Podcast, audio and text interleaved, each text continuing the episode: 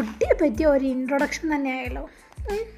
നല്ല ടെൻഷനായിട്ട് ഒരു ഡേ അത് മറക്കാൻ വേണ്ടിയിട്ട് കണ്ണ് തുറന്നപ്പോഴേ പാട്ട് വെച്ച് എല്ലാവരെയും അങ്ങ് വെറുപ്പിച്ചു. അമ്മയുടെ പാത്തിയത് വിളി.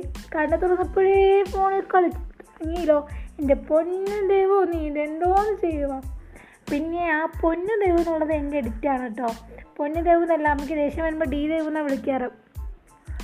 ആ എന്തായാലും ദൈവമല്ലേ? അത് വെച്ച് അഡ്ജസ്റ്റ് ചെയ്യാം.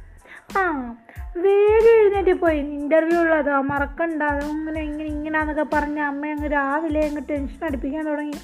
അമ്മ ഉണ്ട് അറിയുന്ന അതിന്റെ ടെൻഷൻ മാറ്റാൻ വേണ്ടിയിട്ടാണ് ഞാൻ ഈ പാട്ടിട്ട് നടക്കുന്നതെന്ന്. അല്ല അതിപ്പോൾ അമ്മേനെ ഒന്നും പറയാൻ പറ്റില്ല കേട്ടോ. ഈ പരിപാടി എനിക്ക് സ്ഥിരമുള്ളതാണേ.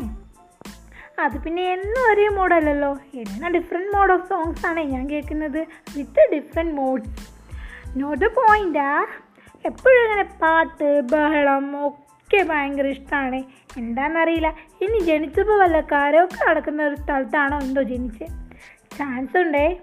ഇതൊന്നുമല്ല. ഈ ഒരു ബഹളമായ ഫുൾ ടൈം ഉണ്ടല്ലോ അത്രയ്ക്കും സന്തോഷമാണ് ഇതുപോലുള്ള കുരുത്തക്കേട് കാണിക്കുമ്പോൾ ആവശ്യത്തിന് വഴക്ക് കിട്ടാറുണ്ട്.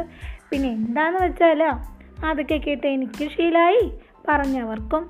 അതെന്താണോ ഞാൻ ഇതൊന്നും കാണിക്കാതെ അടങ്ങിയിരുന്ന എന്തോ പറ്റി ചോദിച്ച് നടക്കുന്ന വീട്ടുകാർ പിന്നെ എങ്ങനെ ഞാൻ നന്നാവനല്ലേ അപ്പോൾ ഏകദേശം കുട്ടിയെ പറ്റി ഒരു ധാരണയെ കൊണ്ടായി കാണുമല്ലോ.